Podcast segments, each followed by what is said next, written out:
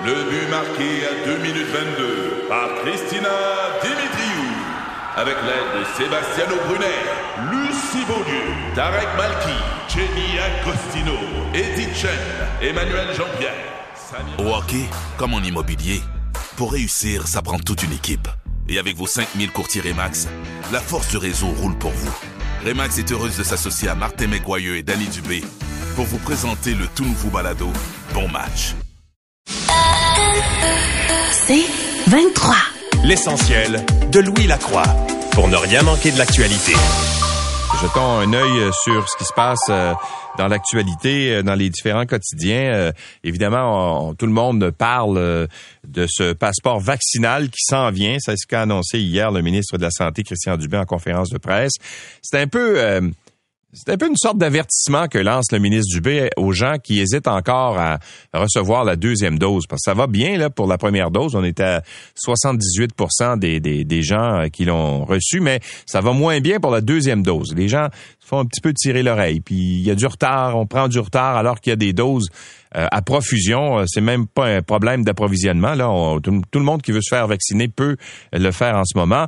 Alors euh, donc hier, on a euh, prévenu que si jamais il devait y avoir une quatrième vague à compter de l'automne prochain, ben on allait imposer les deux doses, le passeport vaccinal, c'est-à-dire une preuve de vaccination pour certains services non essentiels.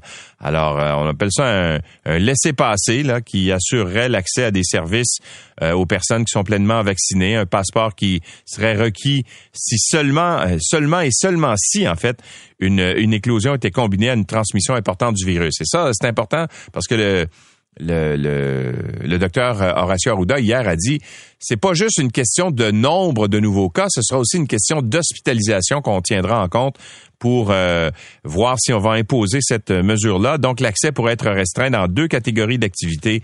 On parle des activités à risque élevé, les bars, les restaurants, les gyms, euh, les sports d'équipe, tout ça là qui sont considérés à, risque élevé. Alors si vous aviez, euh, si vous n'aviez pas vos deux doses rendues là, ben peut-être que vous euh, passeriez à côté de ces activités. Il y a aussi les risques modérés ou faibles qui regroupent un grand nombre de personnes. Par exemple, les spectacles, les, festivals, les grands événements, les matchs sportifs, etc. Donc, on pourrait là aussi imposer un passeport vaccinal. Les commerçants vont devoir utiliser une application qui serait fournie par Québec pour vérifier la preuve vaccinale, euh, espèce de code QR que vous pourriez présenter sur votre euh, téléphone. Et les personnes qui ne seront pas euh, complètement vaccinées pourraient se voir donc refuser l'entrée euh, si, bien sûr, il y a ces, ces fameuses éclosions. Alors là, ça soulève une question d'organisation, évidemment. Le problème, comme a dit M. Dubé hier, c'est que chez les adultes de 18 à 30 ans, en particulier à Montréal, euh, Laval, la Montérégie, etc., là, euh, le taux de vaccination est inférieur à 75% Alors donc, ça, ça vient... On veut se servir de cette possibilité de passeport vaccinal pour inciter les gens à y aller. On veut pas l'obliger, le passeport vaccinal, dès maintenant, comme ça se fait ailleurs. Et là, ça, hier, ça a été relativement bien reçu. Il y a des gens qui ont dit, ben oui, on pense que c'est une bonne idée, mais comment on va organiser tout ça? Parce que ça risque d'être euh, complexe à, gérer. Euh, par ailleurs, il y a des gens qui trouvent au contraire que ça va pas assez vite. C'est le cas de la Chambre de commerce du euh, Montréal métropolitain euh, qui dit ben écoutez, ça se fait partout ailleurs, pourquoi est-ce qu'on le ferait pas chez nous? Et justement quand on va voir dans d'autres juridictions ou en, en fait dans d'autres pays, ben on va beaucoup plus vite. Euh, je vous donne l'exemple, attendez un petit peu que je trouve la référence. Voilà. Au Danemark, par exemple, on appelle ça le Corona Pass. Euh, donc, euh, c'est en vigueur depuis le 6 avril. Ça permet d'accéder aux restaurants, salons de coiffure, les cinémas, les théâtres. Le passeport vert en Israël, qui est en vigueur depuis le mois de février. Les voyages dans l'Union européenne sont facilités depuis le 1er juillet grâce à ce qu'on appelle le passeport sanitaire, euh, le pass européen qui permet aux citoyens de voyager dans 27 pays de l'Union européenne, un document qui confirme qu'une personne a été vaccinée euh, contre le coronavirus ou qu'elle a passé un test de dépistage qui euh, est négatif. Donc, ça se fait ailleurs. Il y a même le Japon qui commence à distribuer ses passeports vaccinaux et qui seront en vigueur à compter de la fin du mois de juillet. Alors là, la question, c'est de savoir pourquoi est-ce qu'au Québec, on ne va pas plus rapidement. Et euh, on va poser la question au euh, ministre de la Santé, Christian Dubé, qui sera avec nous un peu plus tard euh, dans cette émission vers 7h20, 7h25 ce matin. Et ailleurs au Canada, hier, Terry Satam, qui est la chef de la santé publique canadienne, a dit, a prévenu en fait que la pandémie est loin d'être enrayée, même si il y a moins de 500 nouveaux cas euh, quotidien ces jours-ci à la grandeur du, euh, pays. La docteur Terme a martelé hier qu'il euh, faut continuer à se, à, se retrousser les manches parce que la couverture vaccinale reste la clé pour déjouer une quatrième vague. Si on regarde à la grandeur du pays, là, même si 80% des Canadiens admissibles au vaccin ont reçu leur première dose, il y a seulement 44% de deuxième dose. Et c'est ça qui, qui est la crainte en ce moment. Le variant lambda suscite aussi la méfiance euh, des santé publiques à travers le pays parce que on, les premiers rapports indiquent que cette variante, ce variant euh, résisterait au vaccin. Alors ça, ça c'est évidemment, ça fait craindre beaucoup. Et il y a seul, euh, seulement 11 personnes qui ont été déclarées positives à cette mutation du virus au pays en date d'hier, mais quand même, c'est sous observation et ça inquiète. Et pendant ce temps, hier, Justin Trudeau était à Coquitlam en Colombie-Britannique et euh, on lui a posé la question parce que euh, l'industrie touristique euh, commence à trouver le temps long parce que surtout à Montréal, dans le centre-ville, on vit beaucoup euh, du tourisme international, des tourismes américains, européens, etc. Et là, ben, ils peuvent pas venir chez nous pour l'instant. Alors, Justin Trudeau est pas venu rassurer l'industrie hier parce que quand on lui a posé la question à savoir si on allait ouvrir la frontière avec les États-Unis, Monsieur Monsieur Trudeau a dit que ce serait pas pour tout de suite. Il a dit que, euh, en fait, la, phrase précise qu'il a utilisée, il dit ça va prendre un bon bout de temps. Et Ottawa promet en revanche que de nouvelles euh, procédures pourraient s'appliquer pour les gens, les touristes en fait, qui ont qui sont complètement vaccinés, qui auraient les deux doses et qui pourraient le démontrer. Alors, euh, c'est la, mise en garde qu'on a servi hier, c'est pas pour tout de suite. Bon, à part ça, dans les autres nouvelles, Esther nous en parlait il y a, il y a un instant, mais euh, en fait, c'est l'assassinat du euh, président euh, Jovenel Moïse dans la nuit de, mardi à mercredi, c'est fait par pas juste un petit commando. Là. Il y aurait 28 personnes qui auraient pris part à cet assassinat si on se fie aux autorités haïtiennes. Trois de ces mercenaires ont été tués, 17 ont été arrêtés et, parmi les, mercenaires en question, et le, fameux commando, il y avait deux citoyens américains, 26 Colombiens qui auraient été embauchés donc pour euh, assassiner Jovenel Moïse. Et parmi ceux-ci, parmi un des ressortissants euh, euh, américains, il y a un bonhomme qui s'appelle James Solage, un résident de Floride. qui dirigeait un organisme de charité qui est voué au développement de la région de Jacmel. En Haïti. Et sur le site de son organisme, M. Solage dit avoir été formé comme agent diplomatique certifié et chauffeur, et il aurait agi, il aurait, euh, il prétend en fait avoir été commandant en chef des gardes du corps pour l'ambassade canadienne en Haïti. Alors, selon euh, Affaires mondiales Canada, là, ce serait pas tout à fait le cas. C'est moins grandiose comme euh, euh, curriculum vitae. Monsieur Solage aurait été brièvement employé comme garde du corps de réserve euh, à l'ambassade. Alors, on est loin, euh, peut-être qu'il a mis un peu sur son CV, le monsieur, c'est ce qu'on peut lire dans le journal La Presse ce matin. Et le chef du parquet de Port-au-Prince a convoqué les deux plus hauts responsables de la sécurité du président, parce qu'on dit, comment ça se fait que le président n'ait pas été mieux protégé que ça? Où étaient les gardes du corps finalement lorsque ce commando est entré à l'intérieur de la résidence?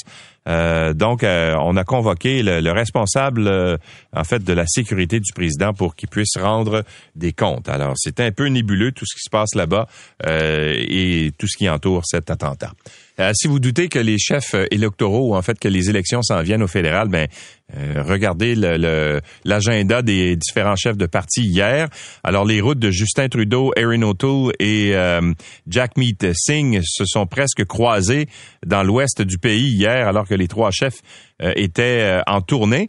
Euh, à Port Coquitlam, le chef libéral Justin Trudeau était entouré d'enfants et de députés. Le seul moment où vous allez voir des politiciens avec des enfants, c'est en campagne électorale. Alors, tout sourire, il a annoncé la signature d'un accord entre le gouvernement fédéral et le gouvernement de la Colombie-Britannique. C'est ce que nous apprend ce matin Mélanie Marquis du journal La Presse. Alors, au même moment, à Duncan, sur l'île de Vancouver, Jack Meeting faisait un point de presse et il a juré qu'il n'était pas du tout contrarié par le fait que le premier ministre euh, de, de la province, M. Organ, John Organ, qui est un euh, qui représente le NPD en Colombie-Britannique, était plutôt en compagnie de Justin Trudeau. Alors Jack Meeting, qui lui est chef du NPD, a sans doute voulu l'avoir avec lui, mais comme les, les horaires étaient euh, se chevauchaient, M. Organ a préféré aller avec M. Trudeau, qui est le premier ministre. Euh, et à Calgary, pendant ce temps, le chef conservateur Erin O'Toole a prévenu que le Canada faisait face à une crise d'unité nationale alimentée par les politiques anti-Alberta de Justin Trudeau. Et ce qu'il a annoncé, M. O'Toole, hier, et vous allez voir que c'est dans la tendance, euh, il essaie de... Tu sais, tout le monde s'adresse euh, à un électorat qui lui est euh, euh, plus favorable, mettons.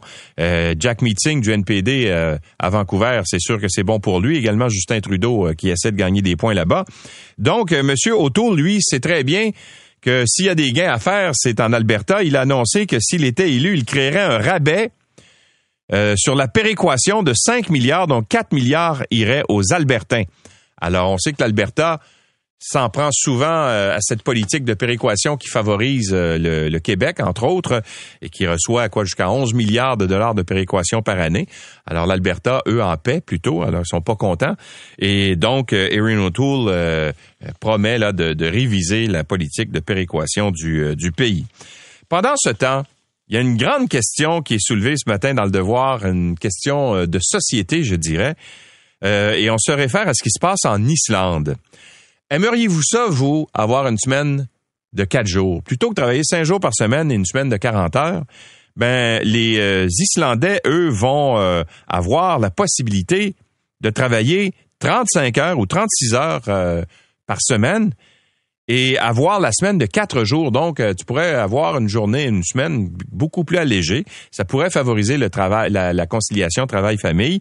Il y a deux projets pilotes qui concernent 2500 fonctionnaires euh, municipaux et fédéraux en Islande qui euh, ont démontré les effets positifs de la semaine de quatre jours. On a fait ça entre 2014 et 2021 et il semble qu'il y ait des gains sur la productivité et le bien-être des travailleurs.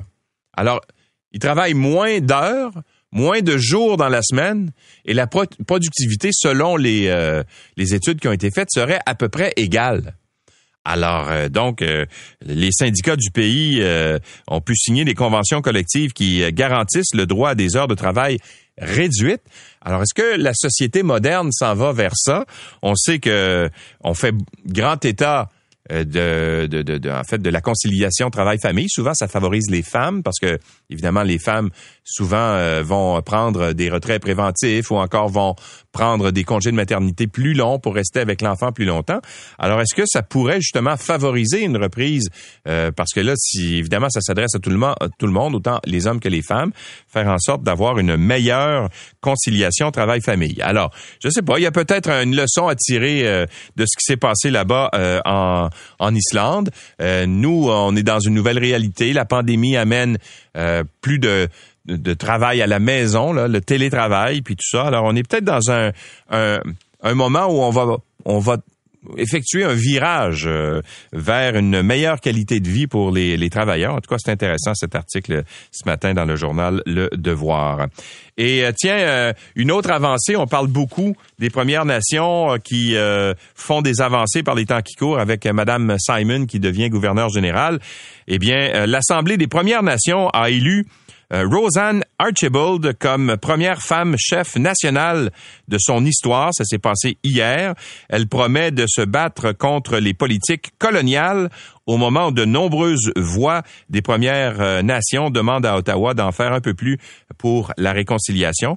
Euh, je pense que l'accession de Mme Simon à titre de gouverneur euh, général était dans cette mouvance. Et la leader CRI du nord de l'Ontario a fait campagne sur le thème de la lutte contre les injustices. En fait, il y avait une autre personne qui, s'appelle Réginald Belrose de la Saskatchewan qui se présentait contre elle, mais euh, le chef Belrose a abdiqué en soirée euh, hier parce qu'il n'a pas été capable d'accueillir les appuis nécessaires au sein des communautés pour euh, rivaliser contre Madame Archibald. Alors, Roseanne Archibald a commencé à faire de la politique il y a plus de 30 ans avant d'être élue chef de la nation CRI de, de Tequoia euh, Tagamou à l'âge de seulement 23 ans en 1990. Alors c'est une dame qui euh, a beaucoup d'expérience euh, dans les négociations, entre autres avec le gouvernement fédéral. Alors son arrivée en poste est saluée. Et on va terminer avec ça. Vous vous souvenez l'année dernière, à peu près à ce moment-ci, on était en plein en plein drame euh, familial alors que euh, deux euh, fillettes, Romy et Nora Carpentier, étaient portées disparues. Eh bien, c'est en privé que la famille des deux fillettes va souligner le, triste premier anniversaire du décès des fillettes lors d'activités commémoratives qui vont se tenir aujourd'hui et en fin de semaine. Il y aura entre autres un, une espèce de mémorial qui va être installé euh, dans le dans le secteur là-bas. Elles étaient portées disparues le 8 juillet 2020 après un accident de la route. Les fillettes ont ensuite été retrouvées sans vie le 11 juillet dans un boisé de Saint-Apollinaire. On se souvient de ce triste événement qui avait fait la manchette l'an passé. L'essentiel de Louis Lacroix pour ne rien manquer de l'actualité. Curieux ou fan fini de hockey? Rejoignez Martin et Danny dans le balado Bon Match. Un judicieux mélange d'analyses, commentaires et anecdotes disponible dans la section balado de votre station Cogeco Média. Présenté par vos courtiers Remax. Remax, on s'occupe de vous. L'essentiel de Louis Lacroix. Puisqu'il faut se lever même l'été pour ne rien manquer de l'actualité. Le ministre de la Santé, Christian Dubé, a sorti le bâton hier pour euh, convaincre les Québécois d'aller euh, chercher leur deuxième dose de vaccin. Alors, si une quatrième vague apparaît cet automne, eh bien, les gens vont, euh, en fait, qui seront doublement vaccinés, auront des privilèges lorsqu'ils vont se présenter avec leur passeport vaccinal pour certains services qui ont été jugés non essentiels. Donc, c'est à compter du 1er septembre. Le ministre de la Santé est avec nous. Bonjour, Monsieur Dubé. Oui, bonjour, M. Lacroix. Alors, vous avez, euh, hier, c'était un peu la carotte et le bâton. C'était un peu pour dire aux gens, regardez, là, si vous n'êtes pas vacciné, euh, euh, ça se pourrait que vous ayez, vous n'ayez pas accès à tous les services. Ben, dans un contexte où il faut se préparer s'il y avait éventuellement une hausse des cas à l'automne, comme on l'a vu dans d'autres pays, je pense que notre, devoir de, de, de gestion, c'est de se préparer au cas où. On a bien dit hier que la meilleure protection pour euh, une éventuelle reprise des, cas à l'automne, quand on, en plus il y a le facteur saisonnier, puis en plus il y a les variants, ben, je pense que c'est notre devoir de bien se préparer. On souhaite qu'on n'ait pas besoin d'utiliser le passeport vaccinal, mais euh, je pense qu'il était de notre devoir de demander aux gens de se donner le maximum de chances, puis c'est ça qu'on a on a bien expliqué, je crois, hier. Bon, là, vous dites à, compter du 1er septembre, si et seulement si il y a une, euh, appelons ça une quatrième vague, là, quel est votre degré de comment dire, d'inquiétude euh, à l'effet qu'il va y avoir une quatrième vague. Parce que on, par le passé, on a remarqué que le Québec là était généralement, quand on regardait ce qui se passait en Europe, quelques semaines plus tard, ça ressemblait à ça chez nous aussi. Puis là, on voit là, qu'il y a des variants qui se développent, le Blamda, puis le, le, d'autres variants également qui, qui se développent en Europe. Est-ce que vous pensez que ça va nous toucher aussi? Quel est votre niveau de crainte? Ben, regardez, euh, c'est Très bon point. On voit ce qui se passe à l'international. Je pense qu'on l'a appris après la première vague, la deuxième, puis particulièrement dans la troisième vague. On le voyait les, coups venir, puis c'est probablement pour ça qu'on a été capable de bien se préparer puis de minimiser l'impact euh, de, ce qui se passait. Dans notre cas ici qui s'en vient, puis je vous fais la comparaison rapidement avec le, UK en Angleterre. Ils ont en ce moment la nouvelle vague, la quatrième vague. Ils ont beaucoup de nouveaux cas mais il y a beaucoup moins d'hospitalisation et de décès parce que justement, leur niveau de vaccination est quand même assez élevé. Donc, moi, c'est ça que c'est pour ça que je vous disais, on se prépare, parce que ce qui arrive en Angleterre ou ce qui arrive de façon générale dans d'autres pays comme en Europe, nous, on pense que ça peut nous arriver, mais ce que je veux, c'est qu'avec le maximum de vaccination, ben peut-être qu'il y aura des cas, mais l'importance des cas affectera moins nos hôpitaux, etc. Donc, c'est dans ce sens-là que il y a une vague potentielle, mais si elle est là, il faut qu'elle minimise l'impact entre autres sur notre réseau de la santé. Bon, et la raison pour laquelle vous sortez hier, c'est pour dire aux gens, ben regardez, euh, vous il vous reste du temps là, alors allez-y vous faire vacciner. C'est un peu pour ah inciter ça, parce que vous êtes, on, est un peu en arrière, c'est la deuxième vague, euh, sur la deuxième dose. Autant là, ça a bien été la première, on a l'impression que les gens sont un peu plus rébarbatifs à la deuxième. Ben, euh, j'apprécie beaucoup ce point-là. Regardez, il y a deux choses que je veux dire. On a, on a été effectivement beaucoup plus constant depuis un mois à vacciner à peu près 90 à 100 000 personnes par jour, ce qui est quand même très bon. On gagne à peu près 1% un petit peu plus qu'un par jour. Euh, on peut sembler plus euh, lent un peu, mais aussi, il ne faut pas oublier qu'on avait jusqu'à la semaine dernière euh, une limite d'intervalle de huit semaines entre les deux doses. Avec les nouvelles qu'on a eues de, de, de la santé publique qui nous a permis de réduire l'intervalle jusqu'à quatre semaines, ben là, vous allez voir probablement une accélération dans les prochains jours, prochaines semaines, parce que là, les gens peuvent accélérer leur rendez-vous. Mais j'en profiterai, M. Lacroix, avec vous ce matin là, pour euh, vos auditeurs. J'ai encore à peu près 700 000 rendez-vous qui sont après le 1er septembre. Fait que là, ce que je demande aux gens, puis c'est important, dans le prochain mois, profitez-en parce qu'on a beaucoup de vaccins. Allez, allez chercher vos rendez-vous qui étaient prévus le, 15 septembre, puis ramenez-moi ça au mois de juillet. Puis à ce moment-là, vous allez voir l'accélération dont je parle va se faire très rapidement. Mais on a les prochaines semaines pour faire ça. Bon, alors l'appel est lancé, là, c'est d'aller plus vite. Euh, là, j'ai plein de questions, Monsieur Dubé, que je vais vous soumettre. Euh, des gens qui m'ont écrit euh, et qui veulent vous poser ces questions-là. D'abord, pourquoi est-ce qu'on attend au 1er septembre? Pourquoi euh, euh, pas y aller dès maintenant avec un passeport vaccinal? Parce qu'il y a d'autres pays qui l'ont fait. Le Danemark, l'Israël, l'Union européenne, bientôt le Japon. Tous ces gens-là ont déjà euh, une, espèce, une, leur forme, si on veut, de passeport vaccinal. Pourquoi pas nous autres tout de suite? Ben, je pense qu'il faut donner la chance à tout le monde d'avoir les deux doses. C'est une, une, question d'équité de moyens. Alors donc, moi, après les, discussions, c'est quand même toujours des recommandations de la santé publique, mais quand on a discuté avec eux, on a dit, OK, on va s'assurer que tout le monde a eu la chance d'avoir les deux doses. Donc, on a mis cette date-là. On aurait pu prendre le 15 août, on aurait pu prendre une autre date, mais je pense qu'en étant assuré qu'il y a une équité envers tout le monde. Puis deuxièmement, on a, il n'y a pas d'éclosion dangereuse en ce moment parce que pour toutes sortes de raisons, la vaccination va bien.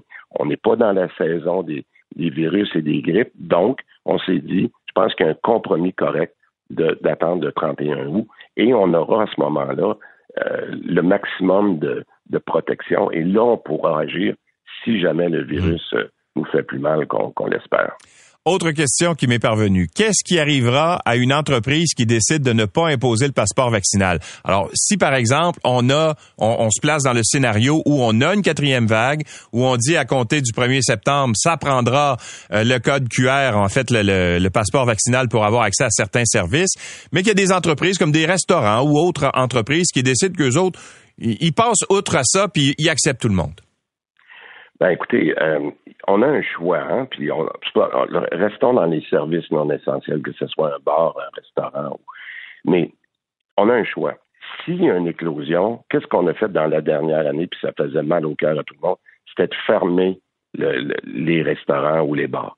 Là, on dit, on a une alternative, puis on dit aux propriétaires, écoutez, vous avez la chance, si on applique bien les règles, si jamais il y avait des éclosions, il y avait une détérioration de l'épidémiologie dans votre secteur d'activité ou dans votre région, au lieu de vous fermer, on va vous laisser ouvert, mais à condition que vous acceptiez des gens qui ont deux doses. Moi, je pense que le choix, là, je regarde la réaction de la communauté euh, dans les dernières heures, elle est excellente. C'est sûr qu'on n'aime pas ça, des fois jouer à la police à, la porte, mais entre ça et fermer, je pense que les gens comprennent bien qu'on a mis ça comme un, comme un plan B, je vais l'appeler comme ça, mais qui est mieux que de fermer. Alors, je pense qu'il n'y aura pas d'enjeu. On a à peu près deux mois pour être capable de, bien travailler, d'expliquer comment va fonctionner l'application si jamais on a besoin de s'en Bon, là, euh, pour euh, les commerçants, par exemple, qui euh, qui vont être peut-être être, forcés, n'est-ce pas, d'utiliser cette, cette formule-là,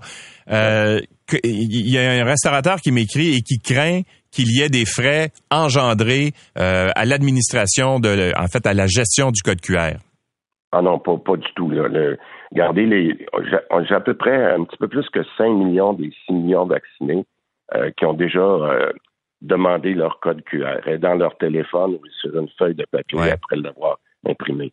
Quand on va, le, propriétaire d'un restaurant, là, tout ce qu'il a besoin, c'est son téléphone avec une application, un lecteur qu'on va lui envoyer. Et euh, cette application-là va lui permettre de lire facilement avec n'importe quel téléphone cellulaire la, feuille de papier ou l'application que vous avez dans votre section des photos. Alors, dans ce sens-là, il n'y a pas de frais pour personne. C'est nous qui avons développé l'application et on est prêt à, la rendre disponible à tous les commerçants quand il y en aura besoin. Et c'est ça, on est, on est en train de faire des tests durant l'été pour être sûr que c'est applicable au 1er septembre.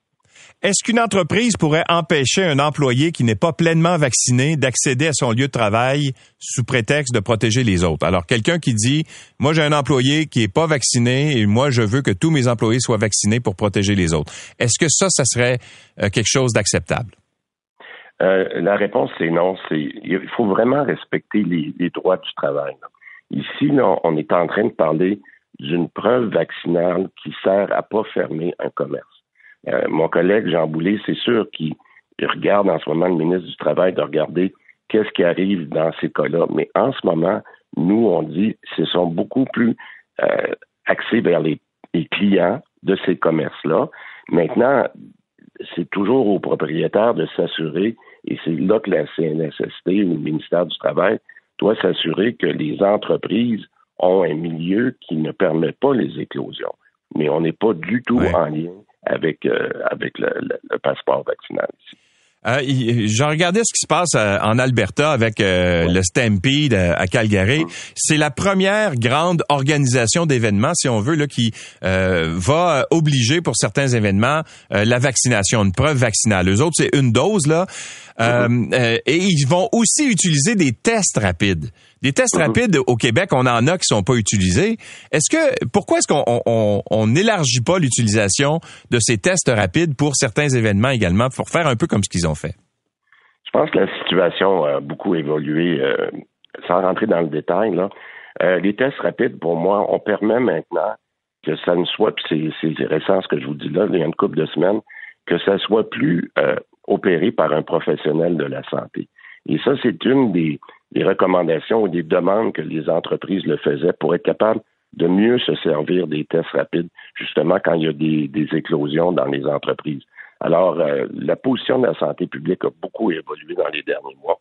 Je pense qu'on va être capable, au besoin, dans des cas d'éclosion, d'utiliser encore plus les tests rapides. Puis ça, ça va faire partie de notre plan euh, de l'après euh, euh, notre, nouveau plan de santé, comment on va se servir, par exemple, de, des tests rapides, mais surtout que les gens peuvent s'auto-tester au cours des prochaines années. Donc, je vous dirais qu'on a beaucoup évolué là-dessus. Puis je suis content de voir qu'en Alberta, là, pour un événement de masse comme ça, ils considèrent le faire. Il faut juste faire attention, le lien avec les, avec les éclosions, mais je pense qu'on va revenir avec.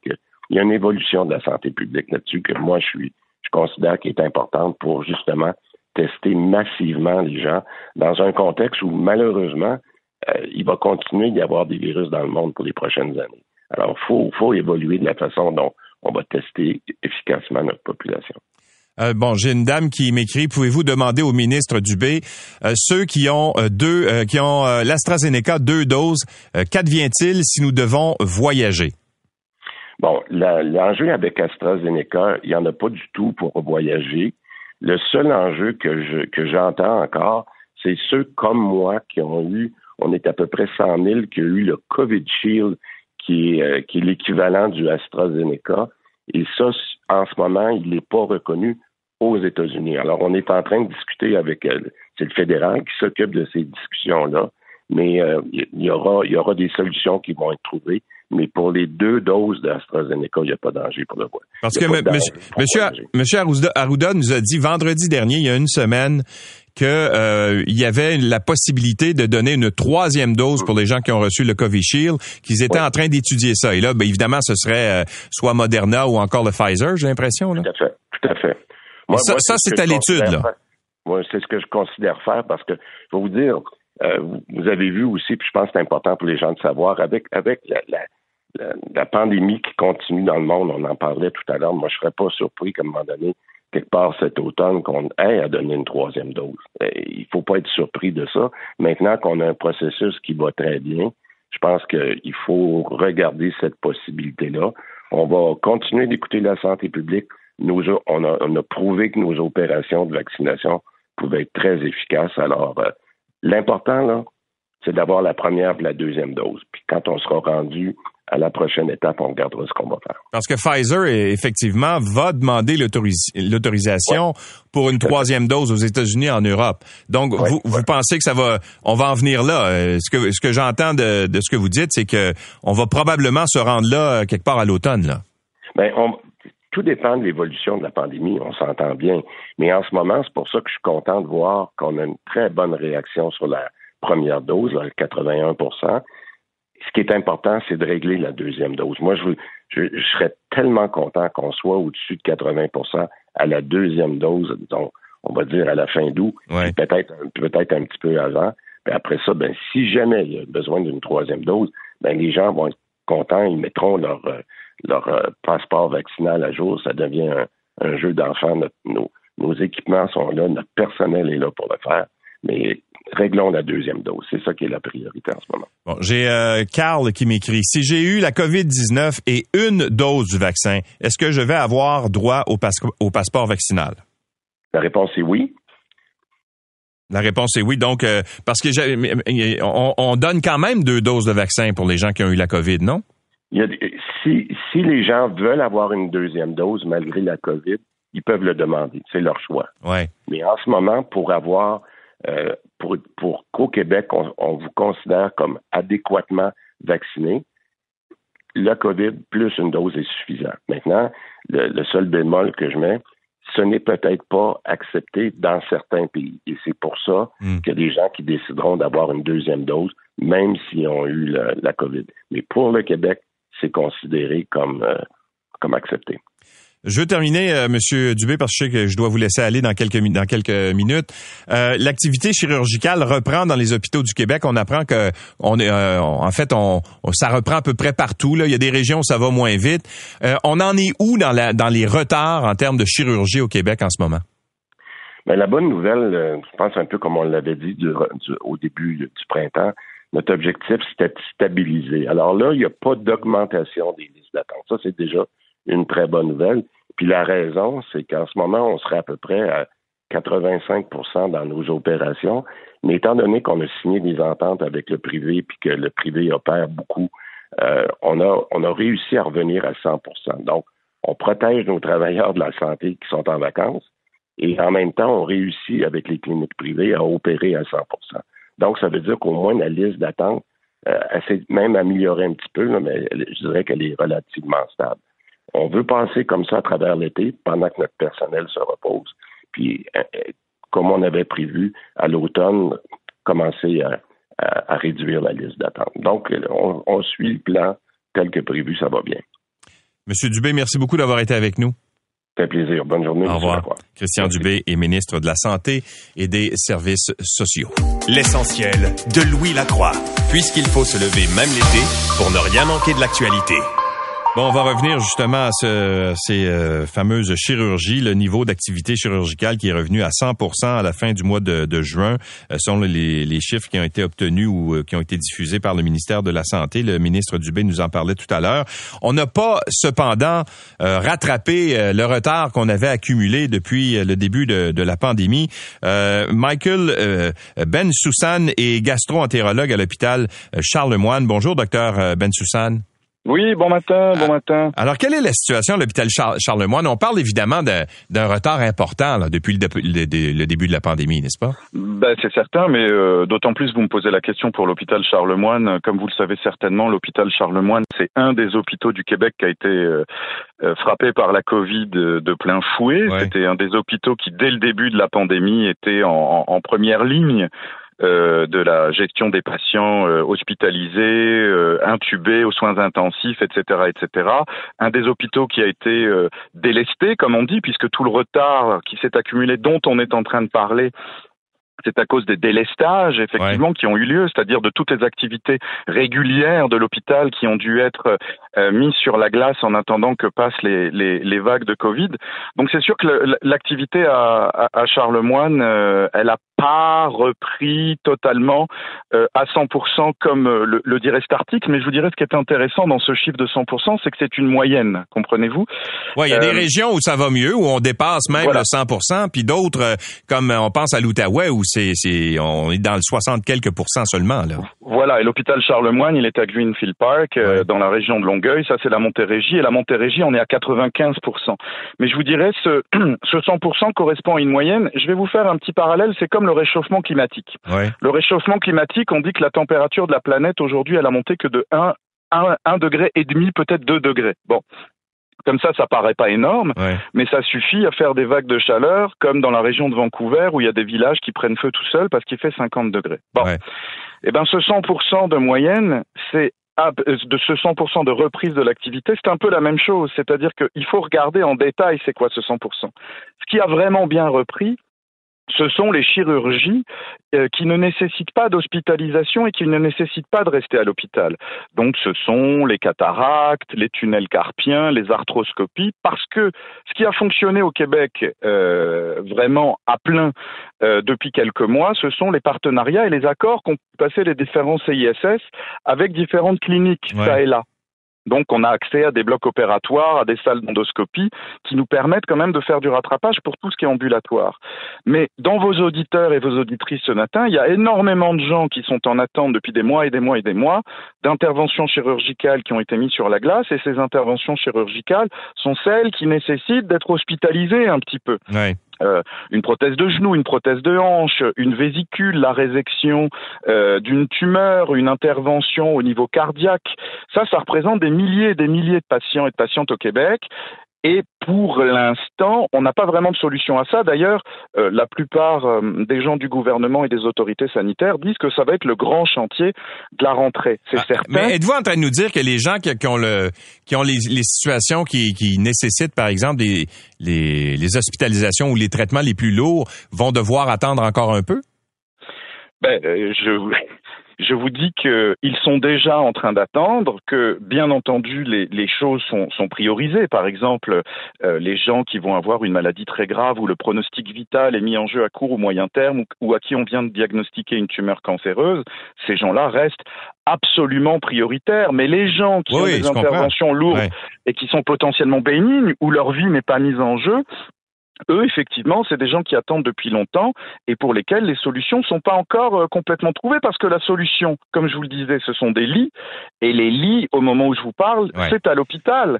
Donc, il va falloir trouver des solutions pour que ces gens-là aient un accès à l'hôpital. Et là, il y a beaucoup de, de, de solutions qui sont sur la table. Il y a beaucoup de chantiers qui sont ouverts, c'est-à-dire comment vider l'hôpital des patients qui sont là.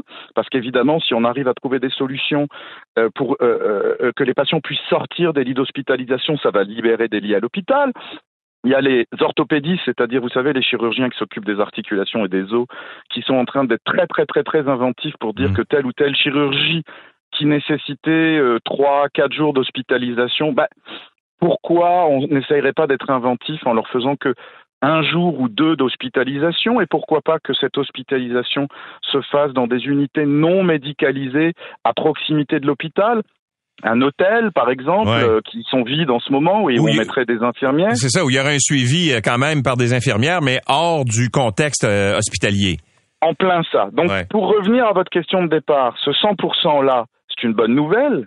Ça veut dire que l'activité chirurgicale est en train d'augmenter, que la vraie vie est en train de revenir, que effectivement euh, le système de santé va peut-être bientôt être à même de rattraper son retard, mais ce 100%, il faut, c'est aussi un trompe-l'œil.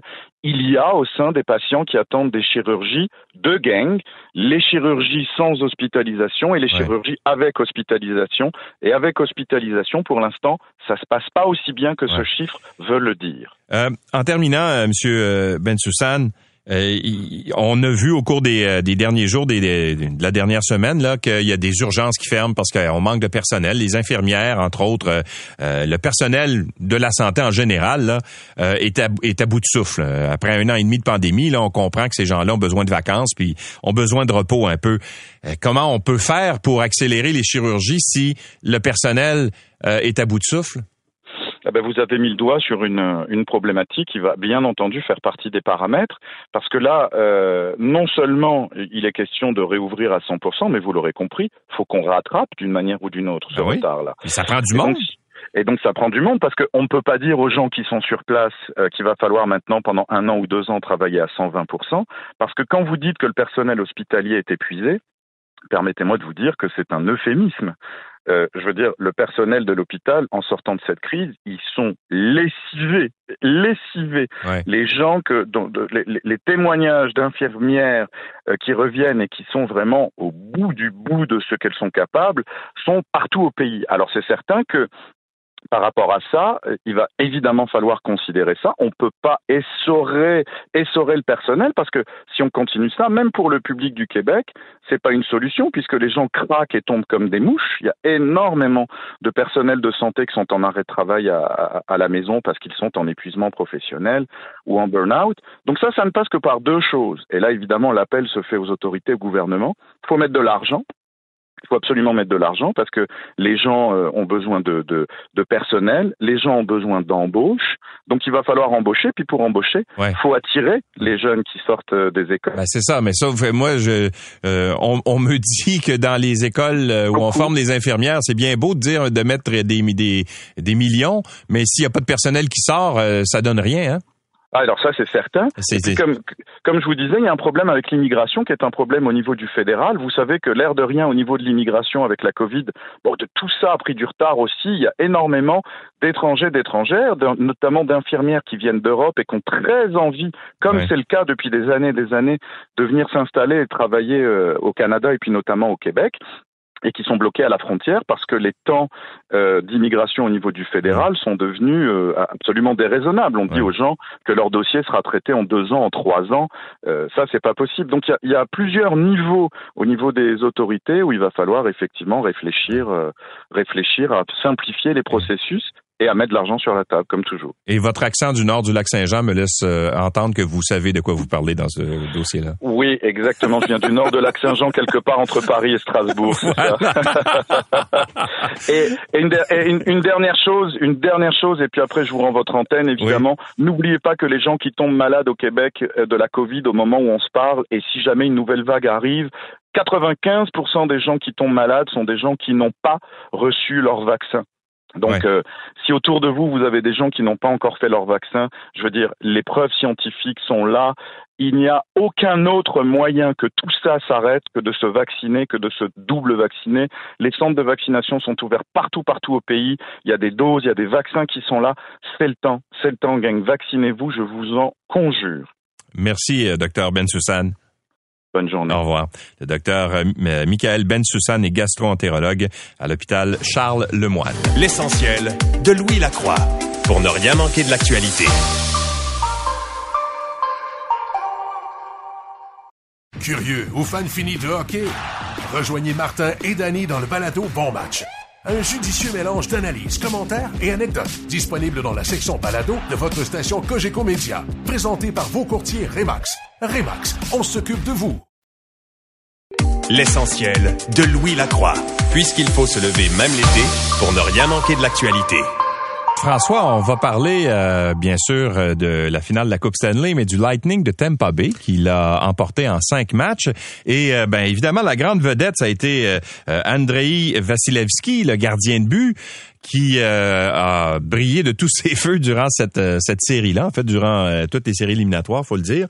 Et donc, on va s'adresser à l'entraîneur des gardiens de but pour le Lightning de Tampa Bay, Franz Jean. Bonjour, Monsieur Jean. Bonjour, bonjour. Bon matin. Salut, Franz. Écoute, on a une question. On le connaît pas beaucoup, Andrei Vasilevski. On a vu ses performances au cours des dernières séries d'après-saison. Récipiendaire du trophée Conn Smythe, également de la Coupe Stanley. Il a déjà gagné la Coupe, euh, le trophée Vizina en 2019. On veut se voir. On est curieux. Quel genre d'étudiant il est? Ah, écoute, euh, André Vasilevski, c'est un étudiant modèle, c'est un étudiant parfait. C'est euh, un gars qui euh, qui vient travailler à tous les jours. écoute, je le connais depuis 2012. Il n'y a pas un entraînement où j'ai fallu lui dire, hey, Vassi, tu sais, faut aujourd'hui, il faut que tu travailles plus fort. c'est un gars qui vient avec le maximum à tous les jours toutes les décisions qu'il prend dans qu'il prend dans sa vie, c'est pour être le meilleur gardien de but possible, c'est pour maximiser son potentiel. Euh, les heures auxquelles il se couche, qu'est-ce qu'il va manger, euh, combien de temps qu'il va qu'il va faire ses étirements, combien de temps qu'il va travailler dans, le gymnase. Euh, c'est vraiment un, c'est un, un, gars avec une une génétique vraiment impressionnante, extrêmement puissant.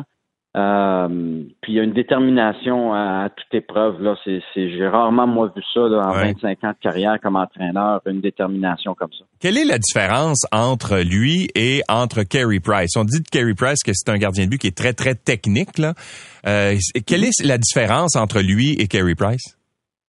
Ben, il y, a beaucoup de similitudes. Euh, écoute, c'est des gars. Premièrement, à la base, c'est des gars qui c'est des excellents patineurs. C'est des gars qui ont des excellents déplacements, euh, qui probablement au-dessus de la moyenne de la Ligue nationale au niveau de la puissance, de leur habilité de récupérer dans une situation qui sont peut-être un peu, euh, tu sais, qui sont pas en plein contrôle.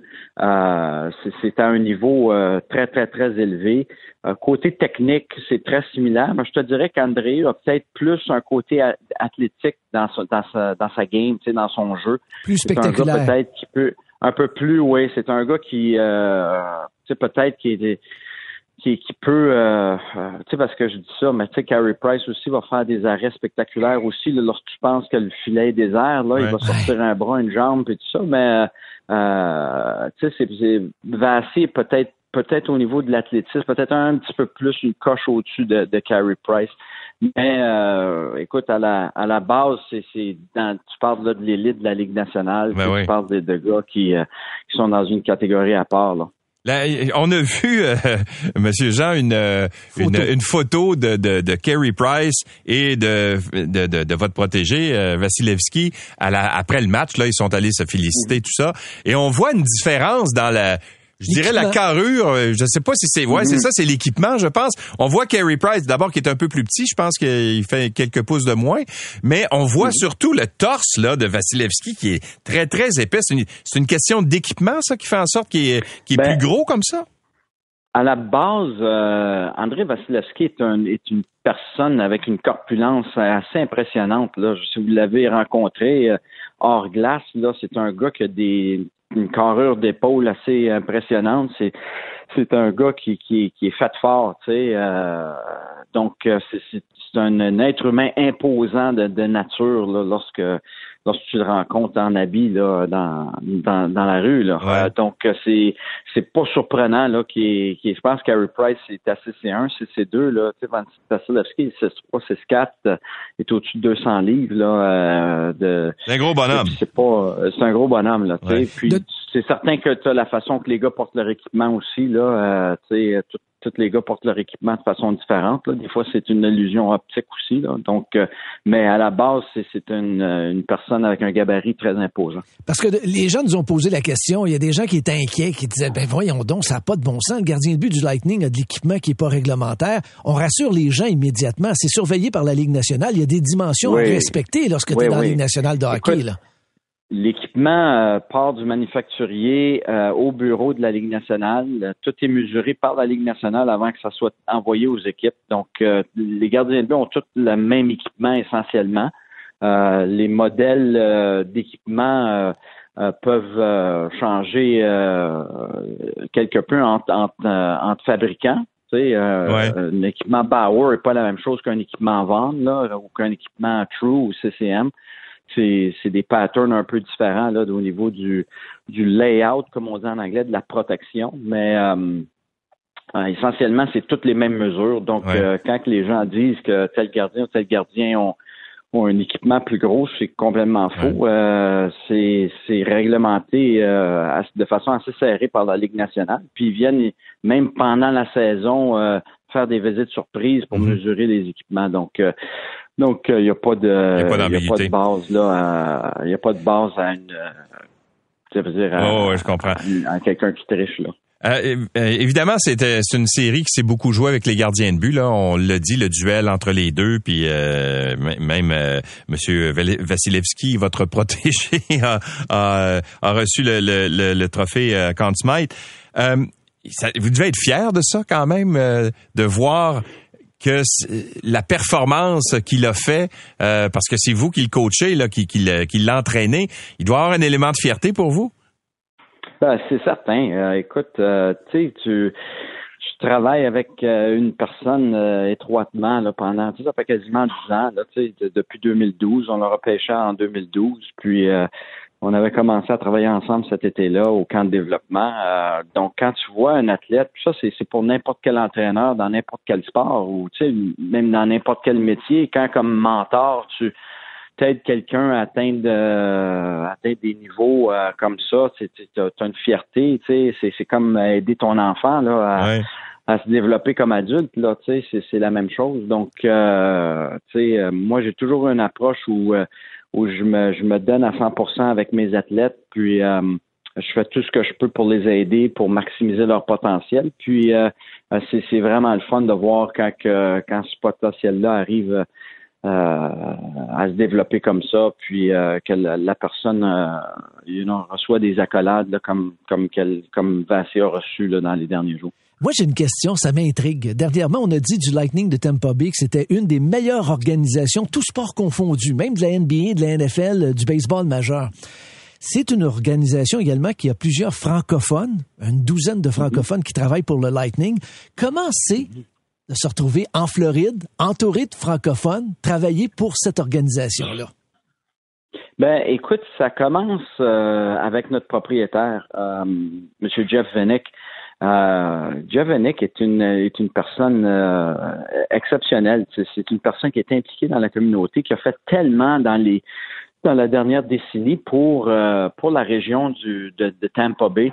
euh, avec des investissements euh, dans les, les, les, les familles démunies, dans, dans les hôpitaux, euh, dans différents développements euh, communautaires. Euh, ça commence vraiment là. Tu sais, son mantra avec l'organisation, c'est d'être en anglais, on dit world, world class plus. OK. Donc, ça veut dire euh, euh, tout ce qu'on fait, c'est au, au meilleur niveau possible quand tu nous compares mondialement et, en- et plus. Donc, c'est c'est ça sa mentalité, c'est là la mentalité des employés. Donc, après ça, tu, tu passes à Julien Brisebois, qui, qui est- écoute, tout le monde le connaît, c'est probablement un des meilleurs, si pas le meilleur directeur gérant de la Ligue nationale, euh, qui lui amène un leadership, qui amène une vision, euh, qui amène un standard au niveau de, de, de- du travail qui, qui veut que les employés sous lui effectuent. Euh, après ça, tu as Mathieu Darche et puis tu descends là, euh, jusqu'au jusqu'aux joueurs, jusqu'aux dépisteurs, ainsi de suite. Euh, c'est vraiment, moi, je suis un gros croyant, tout part d'en haut. Euh, ça part du leadership que tu as de, de tes leaders. Puis, euh, c'est une organisation qui fait tout dans son possible pour être euh, première classe. Puis, euh, écoute, euh, c'est, vraiment plaisant de voir notre propriétaire pouvoir euh, euh, vivre euh, ces championnats-là parce que, écoute, lui aussi a travaillé très, très fort pour, euh, pour, euh, pour mettre l'équipe dans une situation comme ça. En terminant, euh, Franz Jean, euh, comment euh, a été votre réveil hier matin? Est-ce que ça a, été, ça a fait été fort euh, la veille? Est-ce que vous Oui, oui, ça fait, ça fait été fort. On s'est couché, euh, on est revenu à la maison, mon épouse et moi et mon garçon. On est revenu, il était 6 heures du matin, on s'est Ah couché, oui? puis mon garçon avait un, avait une, une, une- clinique privée là, avec un entraîneur privé. Mon garçon, c'est un joueur de centre. euh, il joue à l'Académie Mount à Charlottetown. Puis euh, euh, j'ai dit, tu veux-tu y aller demain matin? C'est à, à 9h30. Il dit, ouais, ouais. Je dis, on y va, on va se lever, euh, on va se lever à 7h30. Donc, on a, on a dormi un, une heure et demie, on s'est levé, on a déjeuné, puis on est parti. Donc, euh, euh, c'est vraiment une, une matinée spéciale quand même. Là, on Ouais. était dans l'auto, puis on disait, hey, on vient de gagner la Coupe Stanley. C'est, c'est, c'est des beaux souvenirs. Puis, euh, euh, tu sais, je suis fier. L'année passée, nos, nos familles n'ont pas vécu ça avec nous autres dans la bulle. Ouais. J'étais vraiment, vraiment heureux cette année là que j'ai pu partager ça avec mon épouse puis mon garçon. Puis, euh, euh, c'est vraiment, euh, ça va être un, un beau leg familial puis des beaux souvenirs de famille. Merci beaucoup de nous avoir accordé ces quelques minutes et, félicitations encore une fois. Bravo pour la Coupe Stanley, félicitations. Merci beaucoup les gars, bonne journée. Au revoir. Franz Jean est l'entraîneur des gardiens pour le Lightning de Tampa Bay. Il est originaire euh, de, de Montréal, mais a fait ses études universitaires à Moncton. Et c'est lui qui a coaché Andrei Vasilevski. L'essentiel de Louis Lacroix. Merci d'avoir été avec nous. On se donne rendez-vous demain. C'est 23. Curieux ou fan fini de hockey? Rejoignez Martin et Danny dans le balado Bon Match. Un judicieux mélange d'analyses, commentaires et anecdotes disponible dans la section balado de votre station Cogeco Média. Présenté par vos courtiers Remax. Remax, on s'occupe de vous.